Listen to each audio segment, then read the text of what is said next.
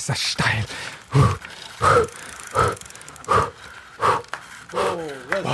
Ich sehe den Gipfel. Alle. Mann, ist es steil.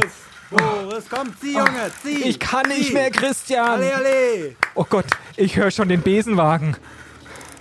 Den Besenwagen, was ist denn ein Besenwagen? Ja, der sammelt die auf, die hinten beim Rennen rausfallen, weil sie nicht mehr können. Ah, jetzt kann ich ihn schon sehen. Boris, komm, Verdammt. zieh nochmal. Ja, Das schaffst du. aber ich kann ehrlich, ich kann nicht mehr. Ich schmeiß jetzt das Fahrrad hier in den Graben rein. Ey, scheiß drauf, wirklich. Oh, das schöne Fahrrad, das war bestimmt nicht billig. Ja. Oh, wie kommen wir jetzt den Berg runter? Ja, weiß ich nicht, aber was ist, denn- was ist denn los? Du warst doch mal ein richtig guter Radsportler. Ja, ich habe ja mal davon geträumt, die Tour de France zu gewinnen, aber ich habe schon im Training beim ersten Berg gemerkt, das ist nichts für mich. Kann ja nicht daran liegen, dass es schlecht für die Umwelt ist, oder? Man hört ja nur Gutes vom Fahrrad, aber Ja, eben. wie sieht's denn mit dem Profiradsport aus? Kennst du dich da aus? Nee, aber hast du da Kontakte? Könnte man da mal jemanden fragen? Ja, ich habe jemanden angerufen und ganz ehrlich, lass uns mal in den Besenwagen einsteigen. Ich glaube, da sind Leute drin, die kennen sich aus. Alles klar, dann los geht's. Konkrete Klimatipps und Wege aus dem Ökodschungel. Auch für Schlechtmenschen. King Kong Klima. Der Podcast aus dem Ökodschungel. Mit Boris Dembrowski und Christian Noll. Jetzt sind wir zu fünft hier in einem Online-Chat, jetzt auch mit Social Distancing, was ja immer noch gang und gäbe ist. Wir sitzen hier zusammen online mit den Jungs von Besenwagen. Ich würde erstmal sagen, stellt euch mal vor, damit unsere Hörerinnen da draußen sich mal ein bisschen vorstellen können, mit wem sprechen wir da heute und sind es Klimaexperten oder sind es eher Radsportler? Ähm, ja, hi, also ich bin der Andi Stauf. Ich bin einer der drei Moderatoren oder Gastgeber vom Besenwagen Podcast. Davor habe ich eine professionelle oder habe ich professionell Radsport betrieben und äh, mich eigentlich dann in der Zeit zwischen zwischen Podcast-Gründung und meinem E- Karriereende äh, auch tatsächlich mit dem Thema Klima beschäftigt und ähm, in Köln so ein bisschen im Hintergrund den ersten Unverpacktladen äh, mit eröffnet. Ja, das ist so mein, meine Geschichte, wie ich jetzt hier im Podcast gelandet bin, mal kurz gefasst. Da müssen wir noch mal eine extra Folge mit dir machen. Vielleicht kommen wir ja am, am Rande, am Ende noch mal kurz drauf zu sprechen. Ja.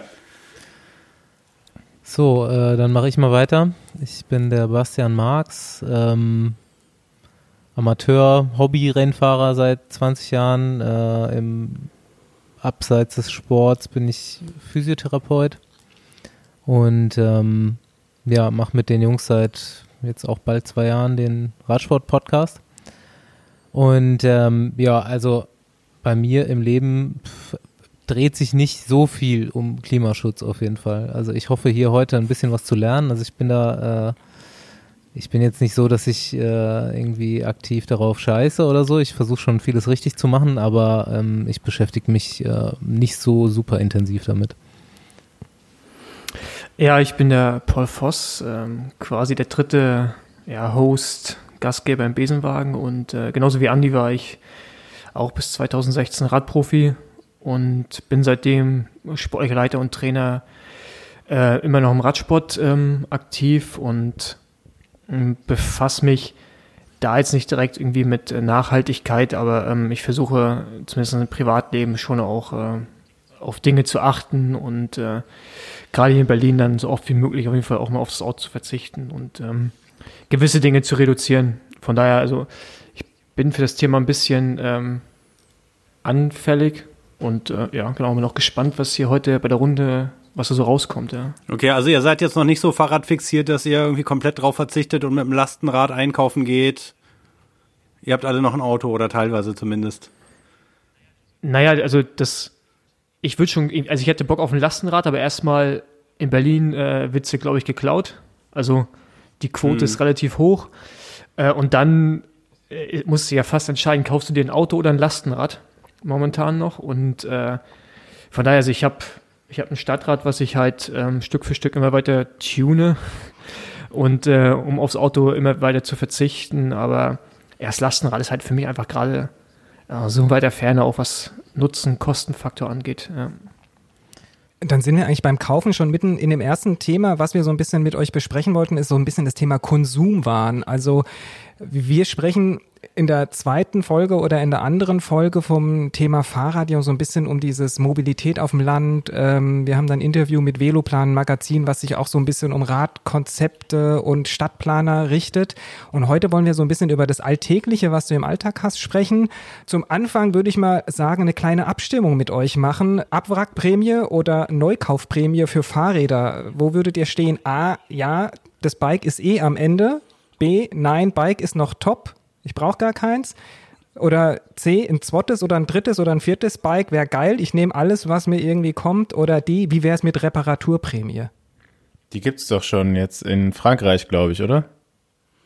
Die Reparaturprämie. Echt? Ich meine, ja, ich glaube Ja? schon, jetzt Also- im, im Rahmen mit der Corona-Krise, ähm, glaube ich, 50 Euro für jeden, der sein Fahrrad reparieren lassen will. Was würdet ihr euch für Deutschland wünschen? immer. Ist das eine gute Idee? Ja, also klar, wenn man, wenn man das Fahrrad noch reparieren kann, warum nicht? Ne? Also wäre ich jetzt auf der, das wäre jetzt so mein Standpunkt. Dann kommt drauf, dra- kommt auch drauf an, was, also wenn es jetzt so ein normales Stadtfahrrad ist, äh, gerade für so die Großstadt, äh, würde ich sagen, auf jeden Fall immer das alte irgendwie noch fahrtauglich halten, weil, wie Paul schon angesprochen hat, im Zweifel wird es sonst eh geklaut. Und ähm, dann halt auch das ins Verhältnis setzen, ne? wie oft nutzt man sein Rad und für was für Strecken. Also jemand, der jetzt 15 Kilometer pendelt, äh, der sollte vielleicht schon noch ein, ein gutes, funktionierendes Fahrrad haben. Jemand, der äh, vom Bahnhof zur Uni Ja. oder vom, von zu Hause zur Uni fährt, äh, für den reicht wahrscheinlich auch irgendwie so ein Drahtesel. Okay, aber ihr scheint da wirklich schlechte Ge- Erfahrungen gemacht zu haben mit Fahrraddiebstahl. Liegt das daran, dass ihr einfach so geile, teure Fahrräder fährt? Weil, also, oder habt ihr keine Lust, ein fettes Schloss mit euch zu tragen? Weil mir ist das ehrlich gesagt noch nie passiert, dass mir ein Fahrrad geklaut wurde in Berlin. Ja, das heißt schlechte Erfahrung. Also ich habe meine Erfahrung gemacht. Ähm, ich lasse mein Rad halt einfach auch nicht mehr draußen stehen. Aber jetzt zum Beispiel so ein Lastenrad, ähm, als ich noch einen Hund hatte, hatte ich tatsächlich drüber nachgedacht, weil halt einfach, kannst halt auch mal weitere Strecken zurücklegen. Aber wo stellst du das hin? Also ich würde es jetzt draußen nicht hinstellen, hinten auf dem Hof geht auch nicht und in die Wohnung schleppen Mhm. tue ich es ganz bestimmt auch nicht. Von daher ist es halt, so als eine Alternative finde ich es gut, aber ob es jetzt das endgültige ja, oder die beste Lösung für alle Mhm. ist, weiß ich nicht. Ähm, ich wohne jetzt in Wilmersdorf und muss, muss oh, kam heute auch gerade wieder aus Mitte, äh, Friedrichshain, so die Gegend, weil ich was zu tun habe und das sind halt dann schon hin und zurück insgesamt 30 Kilometer. Ne? Also ich meine, da merke ich halt schon, ob du ein gutes Rad hast oder nicht und wie Andi schon sagt, da macht es schon Sinn, sich was Vernünftiges hinzustellen. Aber ich finde es auch Quatsch, ein funktionierendes Hollandrad gegen ein, keine Ahnung, 3000 Euro Rad einzutauschen für eine, mit einer Mhm. Prämie, nur um irgendwie zum Bahnhof zu fahren. Das ist halt ähm, definitiv nicht notwendig. Aber sobald es wirklich eine realistische Alternative ist zum Auto, finde ich es gut. Ähm, aber ich glaube, da gibt es momentan, gerade in Berlin, gab es ja mal so einen Kaufanreiz, glaube ich, Mhm. letztes Jahr, oder? So und so viele tausend Leute konnten sich bewerben für so ein Das war Lastenrad. gleich weg. Ja, genau. Ja. Und das ist halt, das Problem ist natürlich auch, das können sie eh nur Leute leisten, die auch ein gewisses Einkommen haben oder wo der Arbeitgeber das unterstützt, glaube ich.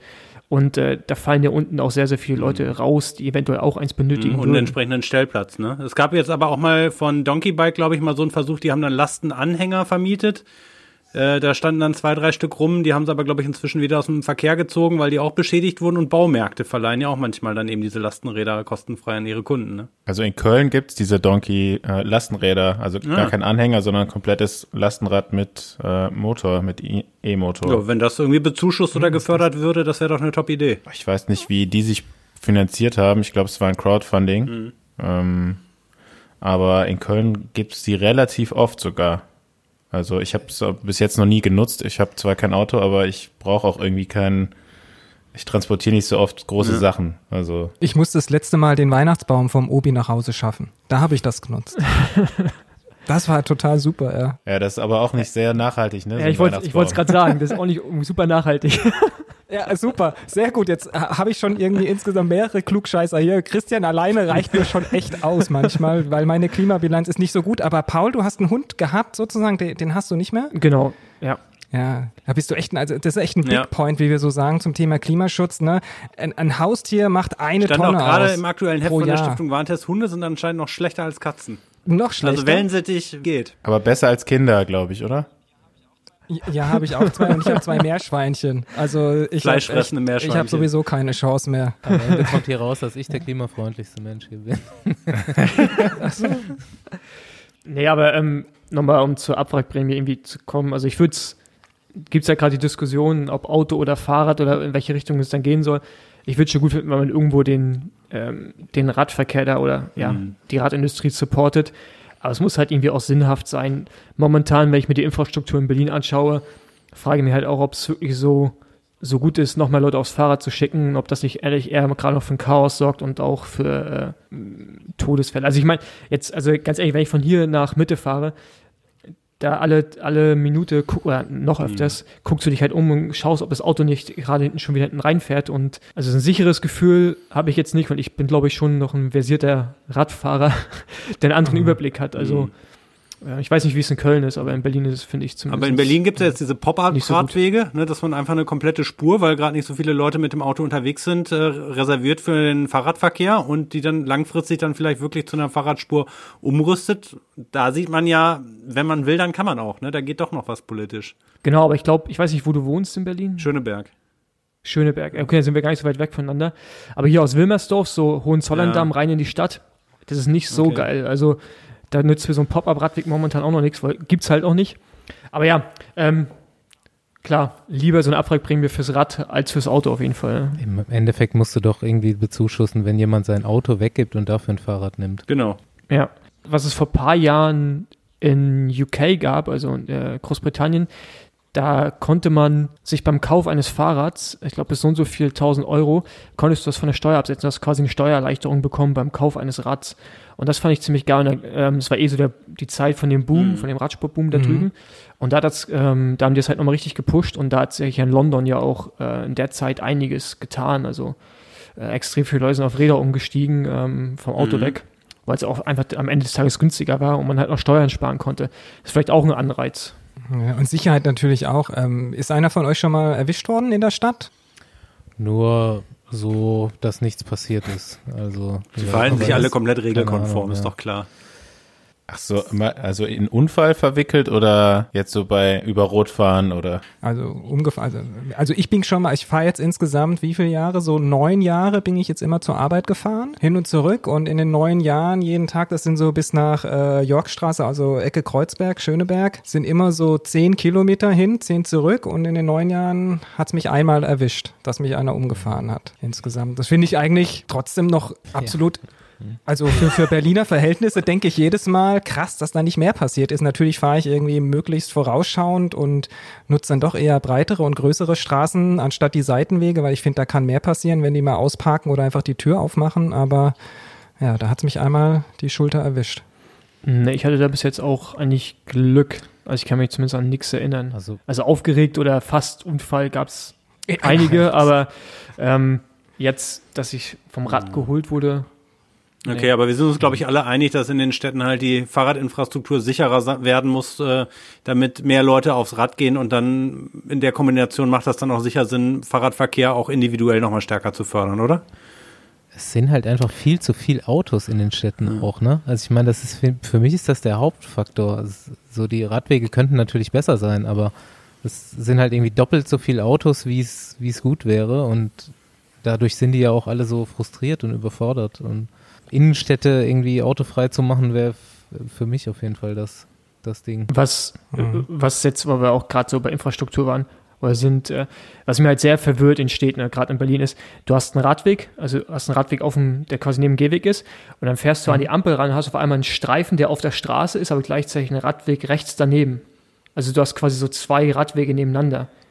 Mhm, Ja, genau. Und das, also das würde mich als Autofahrer auch verwirren und auch als Radfahrer. Und weil du fährst auf dem Radweg und der ist auf einmal zu Ende, musst auf die Straße ausweichen und so. Also ich glaube, Infrastruktur ist ein ganz großes, ganz großes Thema und gerade so die Schneisen, wenn du aus, aus dem Umland kommst. Ne? Ich meine, Spandau, Potsdam, gibt es ja mega viele Pendler. Wenn ich trainieren fahre auf der Havelchaussee, morgens äh, mal früher, dann, das ist Wahnsinn, wie viele Leute einem da entgegenkommen. Und aber die sind halt, sobald du irgendwie äh, Richtung äh, Straße 17. Juni kommst oder Ernst-Reuter-Platz, oder davor bist du halt eigentlich aufgeschmissen. Ne? Wir kommen jetzt zurück zum Thema Konsumwaren und wir hatten es ja schon mit der Abwrackprämie oder der Neukaufprämie auch für Bikes angesprochen. Tatsächlich jetzt gerade in der Corona-Krise ist die Nachfrage nach neuen Bikes oder Komponenten ja immens. Ähm, ich habe gerade gelesen, dass der Markus Diekmann, das ist Geschäftsführer von Rose Bikes, relativ bekannter Versandhändler ja auch, die auch mehrere Shops selbst haben. Laut eigener Aussage, der Umsatz hat sich in den vergangenen Wochen mehr als verdoppelt und die Zugriffe auf die Webseite um 300 Prozent gesteigert. Und wenn man dann auch nochmal offiziell so weit geht, dann sagt ja der Zweirad-Industrieverband der ZVI, dass der Umsatz in der Radbranche 2019 um 34 Prozent gestiegen ist. Das sind knapp 4,23 Milliarden Euro. Und wenn man Komponenten und Zubehör auch noch dazu zählt, sind es fast 7 Milliarden Euro. Klar, äh, auch da muss man sehen, vor allem E-Bikes treiben da so ein bisschen den Umsatz. Die sind halt teurer. Die werden halt gerade gekauft von Hinz und Kunz so ein bisschen als, naja, weiß ich gar nicht, ob das so viel Alternative, Alternative zum Auto ist. Aber mal ehrlich auch an euch. Wie oft braucht Mann oder Frau ein neues Bike? Es gibt ja ständig neue Radtypen. Jetzt gibt's Gravel und dann noch, keine Ahnung, E-Bikes mit Mountainbike und was auch immer alles. Bessere Klamotten. Wie viele Bikes habt ihr denn eigentlich zu Hause hängen? Hängen ist schon mal gut, ja. Ja. Äh, Ach so, nur ich gehe von mir aus, dass das ja auch ein Statussymbol ist, was wunderschön an der Wand hängt. Tut, tut mir leid, Christian, dass dein, deine Gurke niemand sehen will, das ist mir auch klar. Ähm, ja, also ich habe aktuell vier Räder hier, aber eigentlich fünf.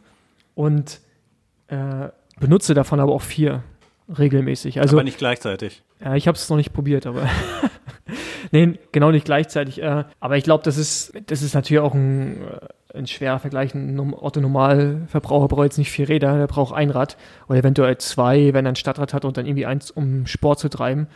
Weil ich finde natürlich schon, dass ich einen, das mit einem Rennrad wenn du sportlich unterwegs sein willst, damit einen Einkauf zu machen, ist dann auch eher nochmal mhm. eine Herausforderung. Von daher finde ich da schon auch zwei gerechtfertigt.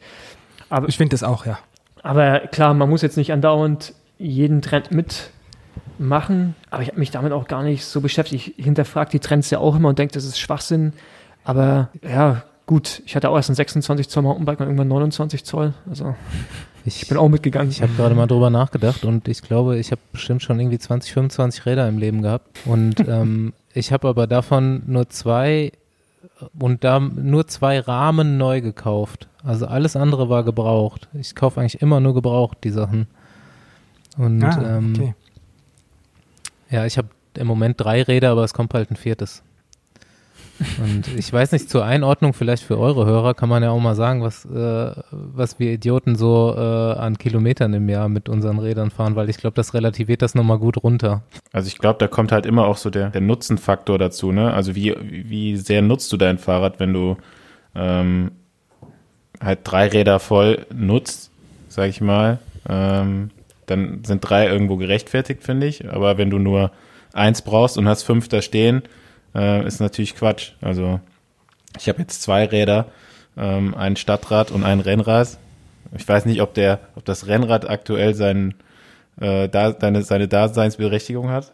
Äh, eigentlich schon. Aber wenn ich jetzt noch mehr fahren würde und wäre auch viel mit Mountainbike unterwegs, dann würde ich das ja auch nutzen. Und da kann ich halt nicht mit dem Rennrad durch den Wald fahren. Ne? Also das kommt halt irgendwie immer so ein bisschen darauf an. Also wo hört, wo fängt man, wo zieht man dann die Linie, was, was muss man jetzt haben oder was, was braucht man? Ne? Und Bastian, was hast du dann für, wie viel hast du gesagt? Vier im nee, Moment? Drei, und was sind das alles? Drei im Moment und das kommt bald noch ein neues. Ähm, ich habe ein relativ simples Stadtrad, was ein ganz altes, also was heißt ganz alt? Äh, das, da stellt man sich das falsch vor, so ein 90er Jahre Rennradrahmen ist mit äh, Rennradlaufrädern, aber nur weniger Gängen und einem geraden Lenker vorne. Also das ist schon ziemlich schnell, aber es ist einfach nur, um auf die Arbeit oder so zu fahren. Und das könnt, könnte ich auch mal draußen anschließen. Also das wäre jetzt, da würde ich nicht ein Jahr lang weinen, wenn es geklaut würde. Und ähm, ja, das habe ich auf jeden Fall auch Gebrauch gekauft. Dann habe ich ein Rennrad, mit dem ich halt am meisten unterwegs bin und ein Cyclocross-Rad, quasi so ein Rennrad für den Wald. Ja, aber ganz ehrlich, Boris, ne, wir reden ja immer über Big Points und Peanuts und wenn du mal vergleichst, der Materialaufwand für vier Fahrräder, aber wenn du das jetzt mit einem Auto vergleichst, irgendwie wie viel Tonnen Material das ist, also jetzt vor allen Dingen irgendwie die mhm. neuen, die großen SUVs, wie viele Fahrräder du dafür herstellen könntest. Ja, Christian, fantastische Rollenverteilung. Da versuche ich mal den Öko-Nazi zu spielen oder äh, den, den, den Umweltkopf und dann fängst du Ja. mir hier an, Aber in die Parade jetzt mal zu an fahren. euch. Habt ihr ein schlechtes Ja. Gewissen, wenn ihr euch ein neues Fahrrad holt? Oder ich, ich habe gesehen, es gibt so Fahrräder, die sind irgendwie aus Bambusrohren hergestellt. Spielt, spielen solche Überlegungen bei euch eine Rolle, wenn ihr euch ein neues Fahrrad kauft? Oder wenn du sagst, du kaufst dir nur ein gebrauchtes, ist das äh, ökologisch bedingt oder liegt das daran, dass die vielleicht früher auch robuster gebaut waren als heute? Nee, die sind einfach günstiger, wenn sie gebraucht sind. Das ist wie wenn du, wenn du Okay. einen Sportwagen äh, nach zwei Jahren kaufst oder so, keine Ahnung. Ähm, ja, also so, da, die Räder, auf denen wir uns bewegen, sind ja wirklich total bescheuert teuer, wenn du das alles, ich de- denke, keiner von uns jetzt hier, wir sind alle in Traut der sich zu glücklichen sagen, er Lage, ausgegeben hat. Nee, wir sind alle in der glücklichen Lage, nicht den Preis zahlen zu müssen, der im Katalog steht. Weil Ach, wir als, als Ex-Profis irgendwie noch nachher gesponsert sind Ja. oder jetzt mittlerweile als äh, Podcast-Depp eine gewisse Bekanntheit erlangt haben und dann eben da ähm, so äh, ein bisschen was günstiger bekommen, aber Aber da muss ich mal äh, Ja. kurz einhaken. Das heißt, ihr kriegt günstiger coole Sachen, also Rennräder und Räder, Christian, und wir bekommen irgendwie Päckchen mit äh, Seife und sowas. Ich weiß nicht, ich glaube, du hast mich, äh, ich, warum habe ich, warum haben wir das scheiß Thema gewählt, sag mal. Ja, nächste Auch Woche auf macht ihr einen ne? Lambo-Podcast, oder? genau. Vielleicht sollten wir auch mal bei einem Thema Ja, ne- bleiben und dann irgendwie nur über Seife reden. Ja.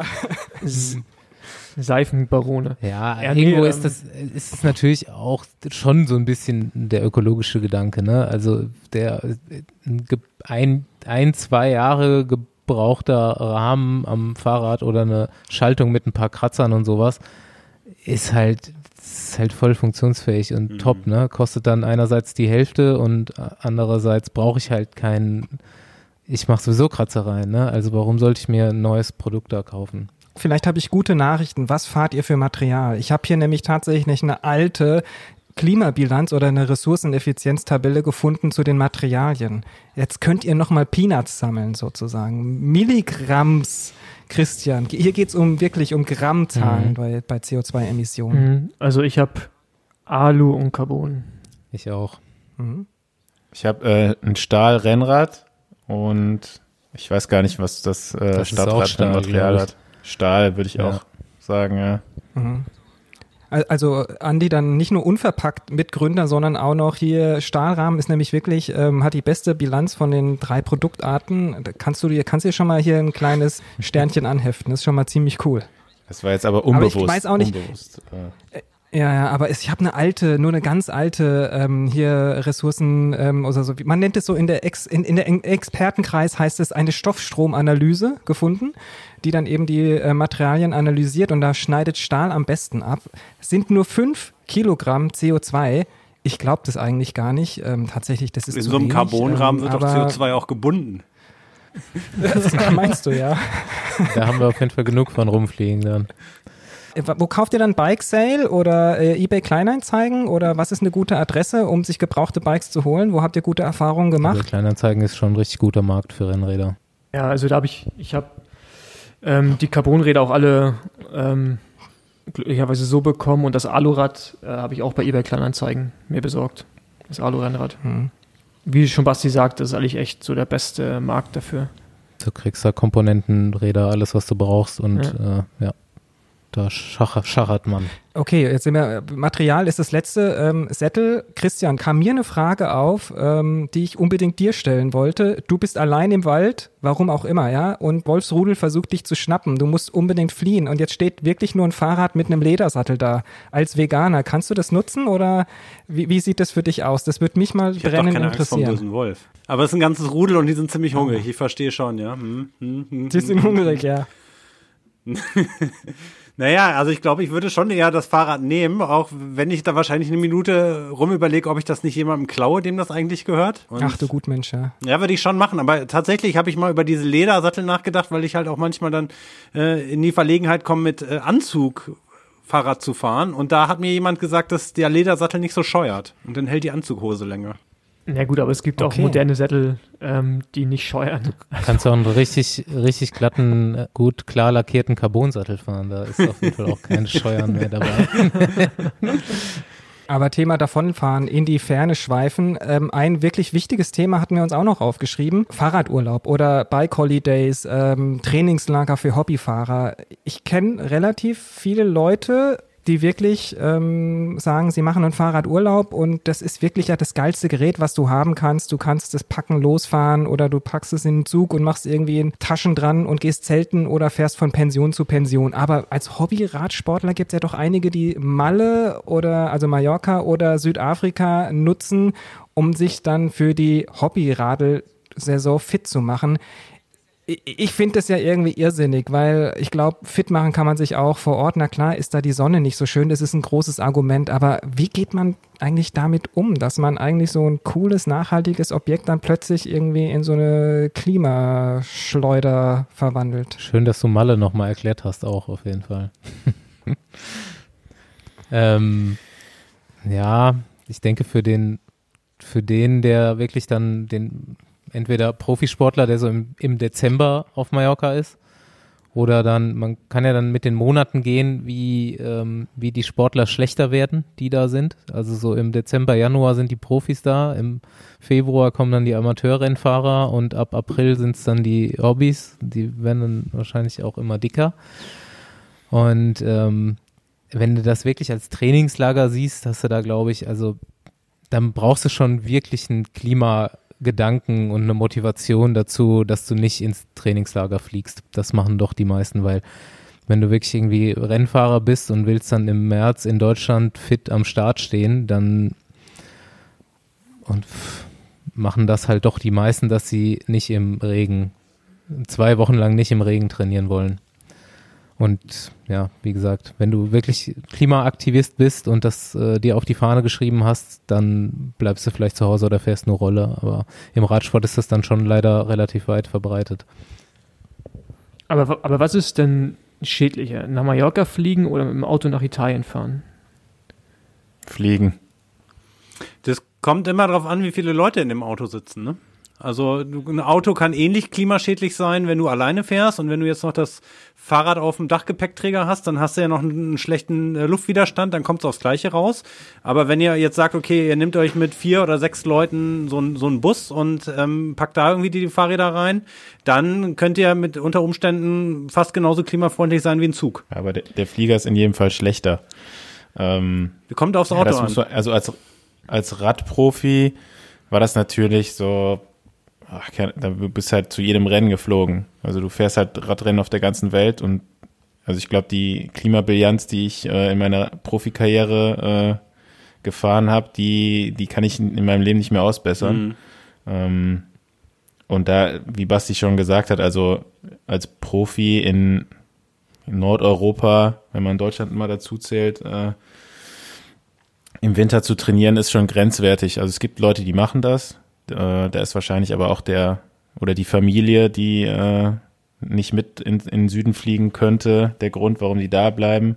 Ähm, ich bin zum Beispiel einfach den ganzen Winter über ähm, nach Spanien gegangen und bin in der Zeit vielleicht mal über Weihnachten zurückgeflogen äh, zur Familie und sonst eben nicht. Es gibt aber auch das andere Extrem, die den ganzen Winter in Deutschland bleiben und solange das Wetter okay war, äh, in Deutschland mhm. trainiert haben, wenn es schlecht wurde, ein paar Tage nach Spanien geflogen sind und wieder zurück. Mhm. Also ähm, da, da, kann, da hatte ich damals jetzt nicht so den Gedanken, irgendwie äh, der Umwelt zuliebe bleibe ich jetzt, aber ich fand es einfach angenehmer, nicht die ganze Zeit hin und her mhm. zu fliegen und und wie sieht das mittlerweile aus? Gibt es auch so wie Friday for Futures und Scientists for Futures, gibt es auch Cyclists for Futures, dass es auch im Sport beispielsweise eine Rolle spielt und die Leute sagen, hey, muss das denn sein? Oder wie du jetzt sagst, also kann ich nicht die ganze Saison über dann in Spanien bleiben und meine, meine Flüge zumindest reduzieren und das, was ich nicht vermeiden kann, dass das dann kompensiert wird?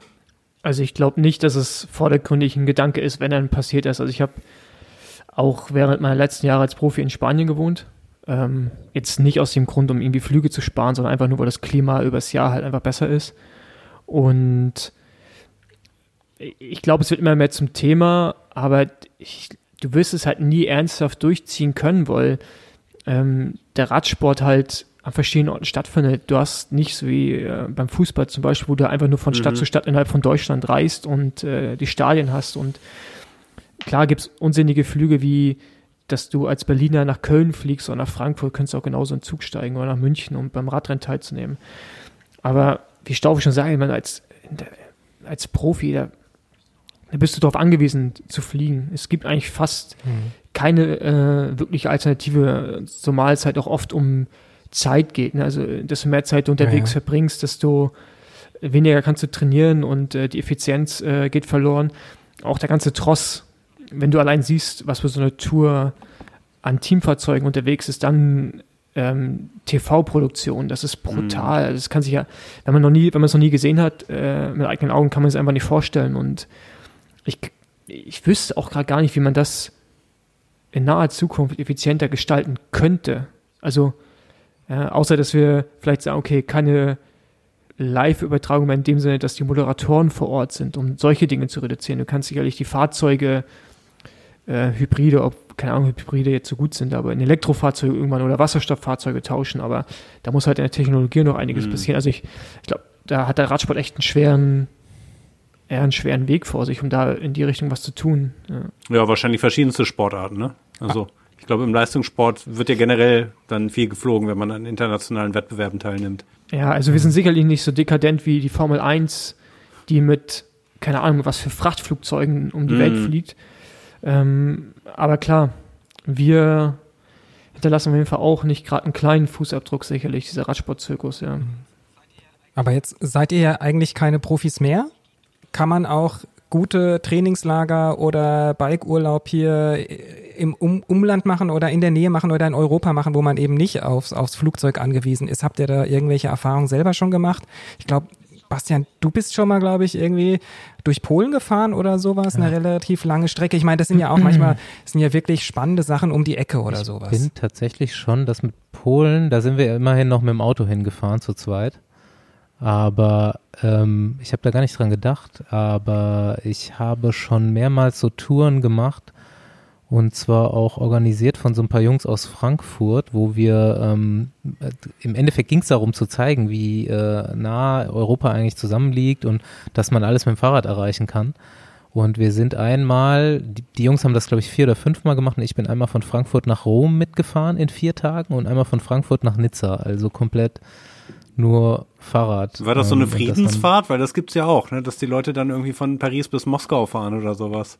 Ja, nee, das war einfach nur irgendwie, wir waren, glaube ich, jedes Mal acht Leute und dann halt tatsächlich so, in Anführungszeichen, so schnell wie es geht. Also so 15 Stunden gefahren am Tag. Und ähm, ja, dann bin ich einmal noch mit einem Freund nach Oslo geflogen und wieder zurückgefahren nach Hause. Mhm. Ein Flug nur, immerhin. Ja, immerhin. ja, nee, also kann ich, kann ich absolut bestätigen. Man kann mit, mit dem Fahrrad oder mit, mit dem Auto zu mehreren oder mit dem Zug da in Europa genug erreichen. Und ja, du hast Tatra aufgeschrieben. In der Tatra war ich auf jeden Fall auch schon Radfahren. Das, ähm, das ist schon alles ganz cool. Aber ja, also man kann sich das immer dann sagen, aber ich war halt auch schon in Kalifornien Radfahren, ne? Ja, also, also Europa hat einiges zu bieten. Also auch, ich finde auch gerade Osteuropa, jetzt zu Karpaten dann, ähm, wo ich jetzt unterwegs war. Und ja klar, ich meine, wenn du halb Alpen siehst, alleine auf der deutschen Seite auch schon und so. Äh, ich glaube, es gibt schon ausreichend schöne Plätze, aber letztendlich ist halt das Klima, was so ein bisschen entscheidend ist. Bei 10 Grad und Regen fährt man nicht so gerne Rad wie bei 20 Grad und Sonnenschein. Und äh, ich glaube, das ist halt gerade so im Winter die Problematik. Aber im Sommer gibt es eigentlich nicht wirklich Gründe, um Europa zu verlassen, weil auch gerade im Norden oben, so Schweden, Norwegen, ist ja mega schön einfach, ja. auch der Norden von Dänemark.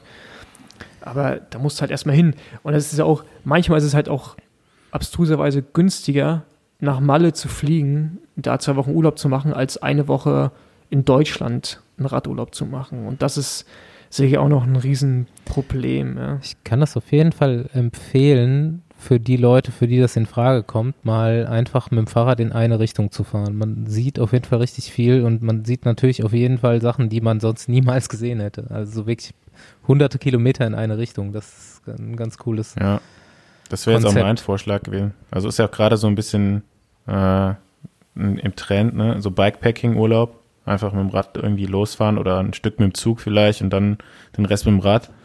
Ähm, Oder halt wirklich auch in Deutschland gibt es echt viele äh, schöne Gegenden, wo man auch Rad fahren kann. Also in Schweden kann man auch in jedem Regionalzug äh, das Rad problemlos mitnehmen und komplett durch Schweden damit fahren. Das ist ähm, echt sehr gut geeignet. Habe ich auch schon mal gemacht. Einmal irgendwie von Osten nach Westen irgendwie gefahren mit dem Fahrrad. Das ist in Deutschland ja leider nicht so, auch wenn das jetzt wohl anscheinend wieder nachgerüstet wird, dass man in den Fernzügen wieder ein bisschen besser Bahn mitnehmen kann. Aber so richtig, dass jeder mit dem Fahrrad irgendwie in Urlaub fahren kann, äh, das ist leider schon länger her, ne? Mit den Radwagen, die es mal gab an den Zügen.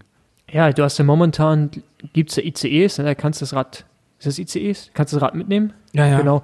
Aber es sind ganz wenige Ja, Plätze genau. Und das ist halt, finde ich halt, äh, ist halt Mhm. krass. Also ich meine, da siehst du halt, wie wenig Rücksicht man äh, wirklich auf dem Radverkehr nimmt. Aber wenn Ja. man sein Fahrrad auseinanderbaut und in eine Tasche reinsteckt, dann gilt es nicht mehr als Fahrrad. Dann kann man es auch immer im Ja, ICE gut. mitnehmen. Ab- Aber wenn du, wenn du halt einen Backpacking-Urlaub machen willst oder halt eine, von einem zum anderen Punkt fährst, da hast du so eine Radtasche mit unnötigerweise, ist natürlich auch Mhm. einfach Quatsch, ne? Das sollte irgendwie einfacher möglich sein. Ja.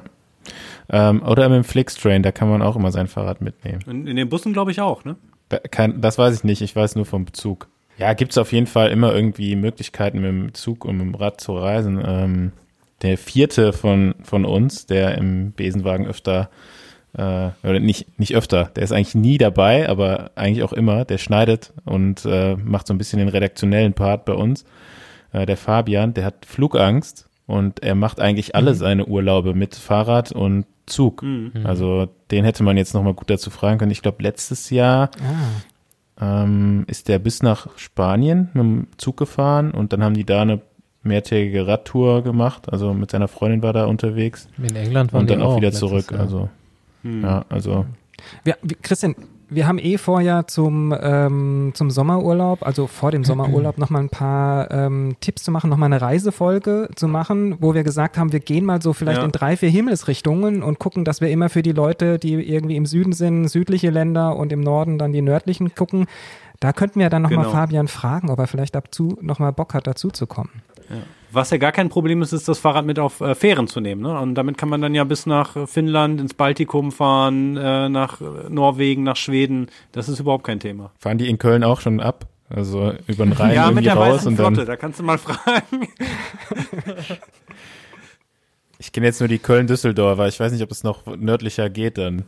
Aber ja, Oder bei so einem, bei so einem Ähm. Kohlenkutter irgendwie anheuern. Die haben ja bald nichts mehr zu transportieren. Vielleicht ähm, satteln die dann um und nehmen Fahrräder mit. Ja, also man könnte, also ich habe schon mal davon gehört, dass so manche Leute irgendwie das übers Internet so abgesprochen haben, dass mal mit so einem, äh, da gibt's ja diese, äh, diese Fluss, m, Cargo-Schiffe, sag ich mal, äh, die so längere Fahrten machen, dass man da sich so schon noch so eine Mitfahrgelegenheit organisieren kann.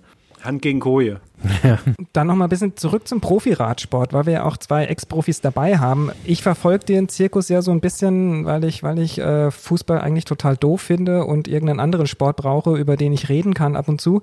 Was denkt man eigentlich als Profi, wenn man jetzt Ineos, das ist ein Unternehmen, was sich vor allem finanziert, indem es Fracking macht. Die sind jetzt Sponsor von Sky, dem ehemaligen Sky Radsport-Team, haben das übernommen und wie geht man eigentlich als Profi mit so einem Thema um? Hat man da irgendwelche Gewissensbisse oder denkt man da überhaupt über die Sponsoren nach? Ich meine, klar, es ist eine Geschäftsbeziehung, man ist auch Profi, es hat alles seine Grenzen, aber wie, wie würdet ihr damit umgehen? Also wäre das ein Grund zum Beispiel, auch wenn ihr jetzt vor einem Wechsel seid und sagt so irgendwie, ach, die einen irgendwie, die, ähm, die kümmern sich darum, dass es Kindern gut geht und die anderen machen Fracking, dann gehe ich lieber zu den einen als zu den anderen. Ist es überhaupt eine Entscheidung oder ein Thema? Ich glaube, dass man, dass die meisten gar nicht wirklich die Wahl haben. Also ich meine, wenn du ein Angebot von Ineos bekommst oder von Bahrain Merida, äh, Bahrain ist jetzt auch nicht gerade ein, äh, ja, ein fröhlicher Start, ähm, ja, dass du halt dann höchstwahrscheinlich das nimmst mit dem, mit dem besseren Gehalt oder das eine Angebot, was du hast, das nimmst du dann halt. Also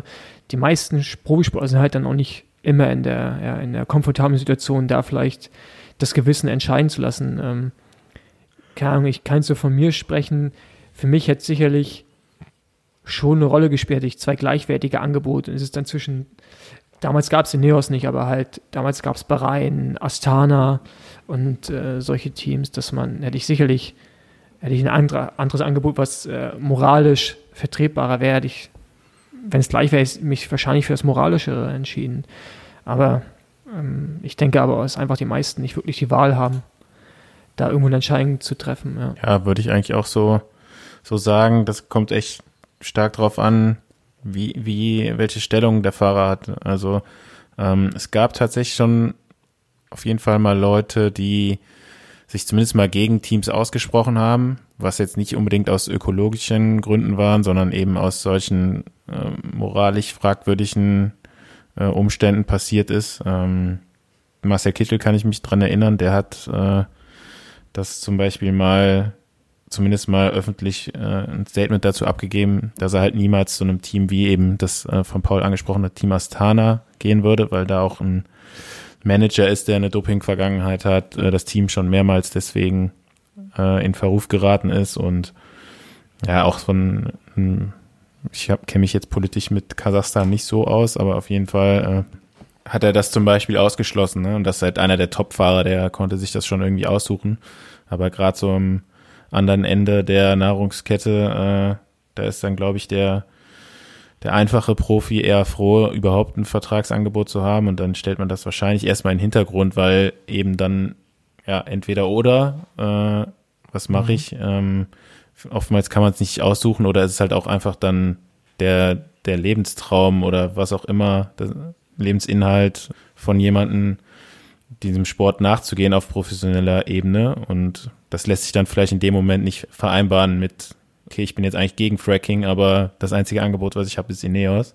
Wobei jetzt, wenn man ein Angebot von Ineos hat, hat man wahrscheinlich auch noch ein anderes Angebot. Äh, vielleicht schlechtes Beispiel, aber ähm, ja, weil die so erfolgreich sind oder nur die besten genau, Fahrer ja. in der Richtung. Genau, ja. ja, ich finde es ein bisschen spannend, weil ja vorher war ja Sky der Sponsor und die hatten ja tatsächlich dann auch in der Tour de France davor extra ein Trikot aus recyceltem Plastik mhm. mit dem Ocean Rescue Projekt drauf, was über Plastikmüll im Meer aufmerksam macht. Und jetzt Ineos, die ja selber sehr viel Geld darüber verdienen, indem sie halt mit Erdöl dann wieder Plastik produzieren. Also das, das schließt sich dann so ein bisschen der Kreis und ist irgendwie an sich wieder so fast schon eine witzige Geschichte, wenn sie nicht so tragisch wäre auch ja. für die Umwelt. Ich meine, der Sportler ist ja letztendlich nur angestellt bei einem Team, das sich die Sponsoren vielleicht aussuchen könnte. Also ähm, da muss man vielleicht eher so mal das Gewissen der Teameigner oder Manager hinterfragen, als jetzt unbedingt vom Sportler, der wahrscheinlich eine kleinere Auswahl noch hat, wobei jetzt auch nicht die äh, Teammanager sich wahrscheinlich die Sponsoren aussuchen können, aber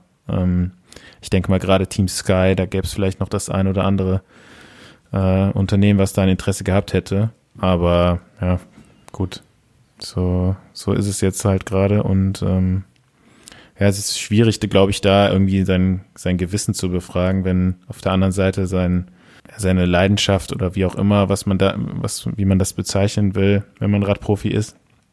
Ob es jetzt ein Beruf ist oder eine Passion, wenn man das gegenüberstellt, weiß ich nicht, ob da jemand sagen könnte, ja, nee, Ineos will ich jetzt nicht auf meinem Trikot stehen haben. Wenn wir jetzt so die dunkle Seite des Radsports ähm, aufgemacht hatten, gibt es ja fast schon noch die, die helle Seite. Ich weiß es, ich kann es nicht einschätzen. Wobei ich glaube, du, Andi, hast doch mal bei, bei Quickstep auch äh, unter Vertrag gestanden, weil Decoynic Quickstep sozusagen die Nachfolge, äh, das Nachfolgeteam will 2020 klimaneutral werden. Ich glaube, jetzt wegen der Corona-Krise sind ja eigentlich, sind die alle fast klimaneutral, weil keine Rennen mehr gibt, keine Trainingslager, alle leider zu Hause sitzen müssen aber eigentlich an sich irgendwie eine, finde ich, schon spannende Entwicklung, dass dann das Thema Klimaschutz auch im Profiradsport angekommen ist. wisst ihr da mehr darüber, über die Entwicklung? Nee, aber da, wie wollten sie klimaneutral werden? Bäume pflanzen oder. Also soweit ich nachgelesen habe, das ist dann natürlich nur eine Pressemitteilung von, von, von Decoinig, da muss man immer so ein bisschen schauen, was davon ist PR, aber sie haben tatsächlich ein äh, Beraterbüro beauftragt, das ist CO2 Logic, es gibt ja mehrere von solchen Büros, die dann deine Bilanzen, dein Unternehmen bilanzieren, wie viel Emissionen verursachst du, Energieverbrauch, Reisen und so weiter, wird da so ein bisschen aufgerechnet von den letzten Jahren und die haben dann herausgerechnet, dass das Team pro Jahr 1288 Tonnen CO2 produziert. Ähm, die haben das auch mal ausgerechnet. Das würde 539 Hin- und Rückflüge zwischen Brüssel und New York bedeuten. Und natürlich würden sie diese Emissionen ausgleichen, indem sie Projekte ähm, in Afrika oder in Asien unterstützen, Wasseraufbereitungsanlagen oder Aufforstungsmaßnahmen durchführen würden. Ähm, klar, ich meine, irgendwann, du kannst nicht klimaneutral werden, indem du nicht woanders da Emissionen einsparst, weil, wie ihr es gesagt habt, die Leute müssen irgendwie zu den Rennen kommen und irgendwie dort auch versorgt werden. Aber ist ja schon trotzdem immer, auch wenn es eine, wenn es erstmal eine PR-Aktion ist, finde ich, jede PR für den Klimaschutz ist eigentlich auch eine gute PR. Ähm, und dass es dort ankommt, ist schon spannend. Ja. Was ich mir halt bei diesen Sachen immer frage mit dem Ausgleichen, das kommt mir ein bisschen vor wie so Augenwischerei. Ich fliege jetzt und zahle dann 5 Euro ähm, dass ich geflogen bin. Mm. Ja, und da wird irgendwie ein Baum gepflanzt, keine Ahnung. Das, das ist irgendwie so ein bisschen so, das macht aber das Fliegen erstmal nicht weg. Also ich finde das immer so, ich finde das sicherlich auch gut, aber das mit dem Ausgleich, ob das so die, die Lösung, also ich meine, Unternehmen kaufen sich damit ja frei auch, ne? Ja, klar. Also äh, kaufen sich ein reines, reines Gewissen und auch Bürger mm. kaufen sich damit ein reines Gewissen. Und ich weiß nicht, ob, also ich habe damit so ein bisschen meine Probleme, ich mache das auch nicht, also mit dem, wenn ich fliege, irgendwie dann einen bestimmten Betrag zahlen, weil ich sehe, ich, ich weiß natürlich, was mit dem Geld passiert, aber ich sehe ja irgendwie nicht so den Sinn mhm. dahinter. Ich finde es dann effektiver, dass ich nicht fliege, mhm. als dass ich fliege und 5 Euro für den Flug bezahle. Also deinen eigenen CO2-Fußabdruck, den, den machst du damit natürlich nicht ungeschehen, ne? aber das nennt man dann Handabdruck. Da hatten wir auch eine Folge zu den, zu den Peanuts und den, äh, und den Big Points äh, dazu. Äh, aber das CO2 wird auf jeden Fall an anderer Stelle eingespart, wo beispielsweise Menschen nicht das Geld haben, eben in Klimaschutz zu investieren, ne? die dann beispielsweise irgendwie mit unglaublich dreckigen Kerosinöfen äh, kochen. An, an der Stelle wird dann schon was gemacht in anderen Ländern der Welt und ähm, ich habe mir da lange auch schwer mitgetan, ne? aber ich komme selbst irgendwie als, ich habe kein Auto, ähm, ich, ich fliege nicht in Urlaub, ich bin Veganer, ich komme immer noch auf acht Tonnen. So, was machst du damit? Also, und wo kommen diese acht Tonnen her? Und wenn du dann halt irgendwie merkst, okay, das liegt irgendwie daran, in was für eine Art ähm, Häusern wohnt man, wie ist unsere Industriestruktur beschaffen, wie ist die öffentliche Infrastruktur beschaffen, kann man da kaum was machen. Und ich glaube, beim Radsport, da wird's dann halt eben auch so sein, wenn, wenn, wie ihr sagt, man das eigentlich nur sinnvoll als Profi betreiben kann, wenn man in wärmeren Ländern ähm, ähm, trainiert und äh, da eben dann auch zu Rennen fliegt. Äh, dann, dann wird sich das nicht komplett einsparen lassen. Dann muss man es halt irgendwann kompensieren oder man muss halt eben darauf warten, dass irgendwann in ferner Zukunft äh, Flugzeuge mit Solarstrom oder mit erneuerbarem Wasserstoff fliegen. Ne, anders geht's dann ja erstmal nicht. Was soll so ein Unternehmen machen? Das ist anders, als wenn du jetzt irgendwie ein großes produzierendes Unternehmen hast, äh, wo man halt, halt sagen kann, okay, vielleicht kannst du doch noch in deinen Produktionsprozessen andere Rohstoffe einsetzen, vielleicht kannst du die Herstellung noch energieeffizienter machen, aber wenn du halt so ein ja, das ist ja letztendlich ist so ein Radsportunternehmen dann ja auch ein Dienstleistungsunternehmen und wenn das halt eben von von Mileage abhängig ist, dann ist das schwierig, äh, es sei denn, du kannst halt entweder auf die Mileage komplett verzichten oder du musst es kompensieren. Also würdest du sagen, kompensieren macht auf jeden Fall Sinn. Also ja. ich, also ich meine, wenn, gute Argumente, die jetzt, gute Argumente, die du jetzt wenn das, wenn das halt, wenn du halt wirklich alles gemacht hast, ja, und du glaubhaft sagen kannst, okay, wir haben das, was wir einsparen können, was weiß ich, unsere Fahrzeuge, die wir irgendwie zur Teambegleitung benutzen, das sind jetzt Elektrofahrzeuge.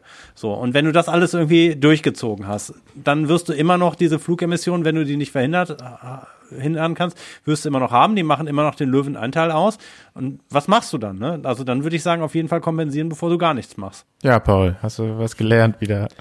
Ja, aber es, mir, mir ging es genauso. Also bis, bis vor zwei Jahren auch war ich ein absoluter ähm, also Kritiker des, des, ähm, des Ausgleichens, aber es ist halt einfach irgendwann die Frage auch, ähm, wenn jetzt alle fliegen und nicht ausgleichen oder alle fliegen und ausgleichen, dann ist es halt von, von dem Übel das bessere Übel. Aber es wird für die Zukunft nichts anderes sein, als dass wir da aktiv werden müssen, weil wir werden von den acht Tonnen nicht runterkommen. Vielleicht noch auf sechs oder sowas, vielleicht auf fünf.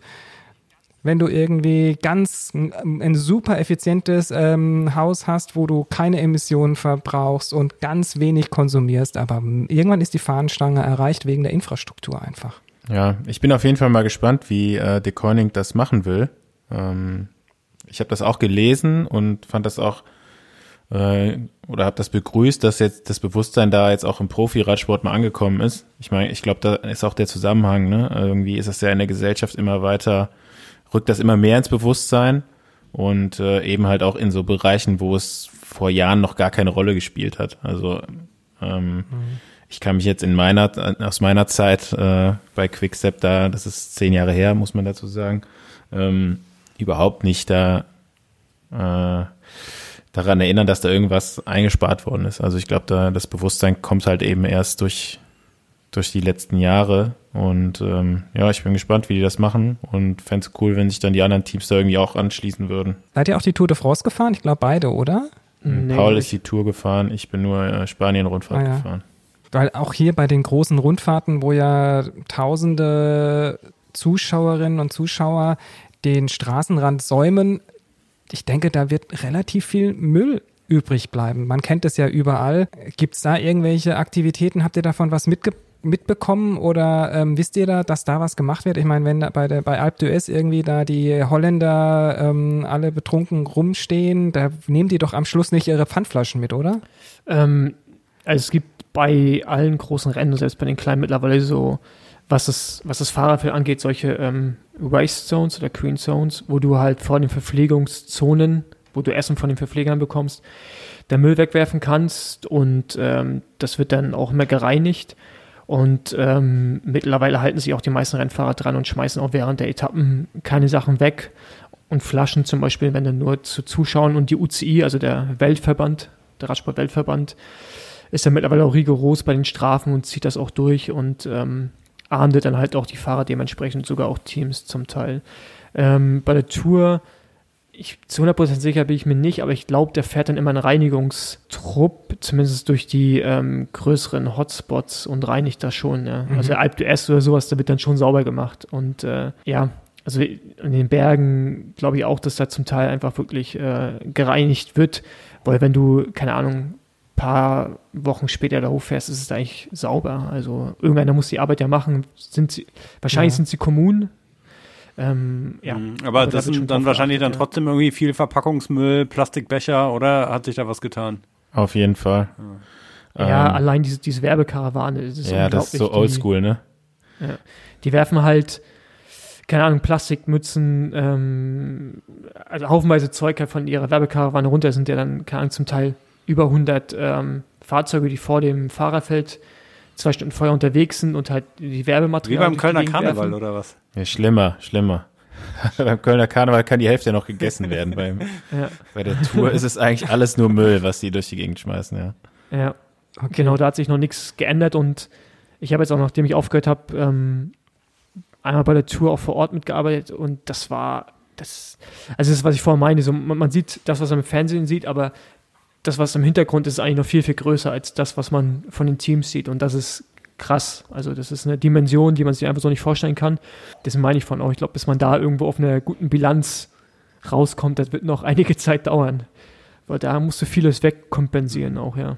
Na, immerhin geht's jetzt mal los langsam. Also so, dass jetzt der Koenig so eine Agentur beauftragt hat, das habe ich auch noch nicht äh, gewusst und das ist ja auf jeden Fall schon mal ein Schritt in die richtige Richtung, als wenn man jetzt hingeht und sagt, wir gucken mal selber, was wir machen können, wenn man da Leute konsultiert, die auch wirklich wissen, was, äh, was sinnvoll ist. Ja, ich finde es cool, wenn die Veranstalter da auch irgendwie noch so mit auf den Zug jetzt aufspringen, wobei ich, die ASO ist noch so ein bisschen ja, nostalgisch veranlagt wahrscheinlich, was das, was den Klima äh, Umweltschutz angeht. Ich weiß nicht, ob das bei denen schon so eine wirklich eine Rolle spielt. Ähm, wie Paul da schon jetzt gesagt hat, da wird halt echt noch diese Werbekarawane, die es halt schon seit 100 Jahren gibt, wird halt immer noch richtig abgefeiert und äh, gefühlt auch immer größer. Finde ich jetzt persönlich halt, kann man eigentlich heutzutage nicht mehr machen, sowas. Und fände da cool, wenn man sich da irgendwas anderes einfallen lassen würde. Ähm, ich weiß auch nicht, braucht auch eigentlich gar keiner sowas. Ähm, weiß jetzt auch nicht, ob das für den Sponsor so, so ein geiles Feature ist, da irgendwie sein Zeug durch die Gegend zu schmeißen. Ist schon ein Punkt, den man auf jeden Fall mal irgendwie anbringen könnte an, an der Stelle. Also ich habe noch eine Frage und zwar, ich glaube, dass man Leute zum Radfahren am besten bewegen kann, wenn man denen zeigt, wie geil das ist und wie viel Spaß das macht. Und für mich hängt das sehr viel auch dann wieder mit meinem Lieblingsthema Energieeffizienz zusammen, ob das Fahrrad richtig gut läuft. Ne? Das fängt ja irgendwie an mit einem gut aufgepumpten Reifen und einer Kette, die ordentlich geschmiert ist. Habt ihr vielleicht so, was sind eure drei Top-Tuning-Tipps, die ihr als Profis auch einem Stadtradler wie mir geben könntet? Da hast du schon die beiden wichtigsten genannt eigentlich. Genau. Ähm, Vielleicht ab und zu mal sauber machen noch. Genau. Also Schmutz ist auch immer ein Faktor, aber klar, also gut laufende Kette und aufgepumpte Reifen, äh, das ist schon mal, ja, bist du schon mal sehr weit. Vielleicht auch die Art des Reifens so. Das ist ja, äh, wenn ich durch die Stadt fahre, kann man tatsächlich mal so einen Rennradreifen oder ein- was nehmen, was nur so ein bisschen breiter ist. Wenn jetzt jemand mit dem Mountainbike-Reifen durch die Stadt fährt, dann wird es nämlich schwierig. Ja, Luft, Luftpumpen ist auf jeden Fall schon mal der, äh, das, das Mittel, was am, am, am einfachsten umzusetzen ist Stimmt, und am bist- meisten bringt, glaube ich. Du bist ja früher auch mit äh, 5, 6 Bar Mountainbike gefahren, hast du gesagt. Hat auch gerollt. Fahrrad sauber machen, das macht keinen Spaß. Warum gibt's da nicht eigentlich so eine Fahrradwaschanlage? Man kann einfach die für die Autos benutzen. Das funktioniert. Also zumindest mal die Hochdruckreiniger. Diese Dampfstrahlteile. Ja, genau. Weil diese, die Schmierstoffe selber, die enthalten dann ja auch schädliche Stoffe, diese äh, perfluorierten Tenside und solche Sachen, die dürfen ja eigentlich nicht ins Abwasser kommen, ne? Auch wenn das wahrscheinlich im Verhältnis Aber- zu einer Autowäsche geringe Mengen sind, aber das ist ja auch nicht Aber so da toll. gibt's mittlerweile auch schon nachhaltige Sachen, glaube ich. Also so, da gibt's einige Hersteller, die äh, biologisch abbaubare Komplettprodukte fürs Fahrrad ähm, verkaufen. Also der, es wird schon auf den Zug aufgesprungen im Radmarkt relativ viel. Ja, ich wollte jetzt auch sagen, wo wir schon über dreckige Fahrräder sprechen, äh, schönen Gruß an Carlo. Der sollte sein Rad auch immer schön sauber halten.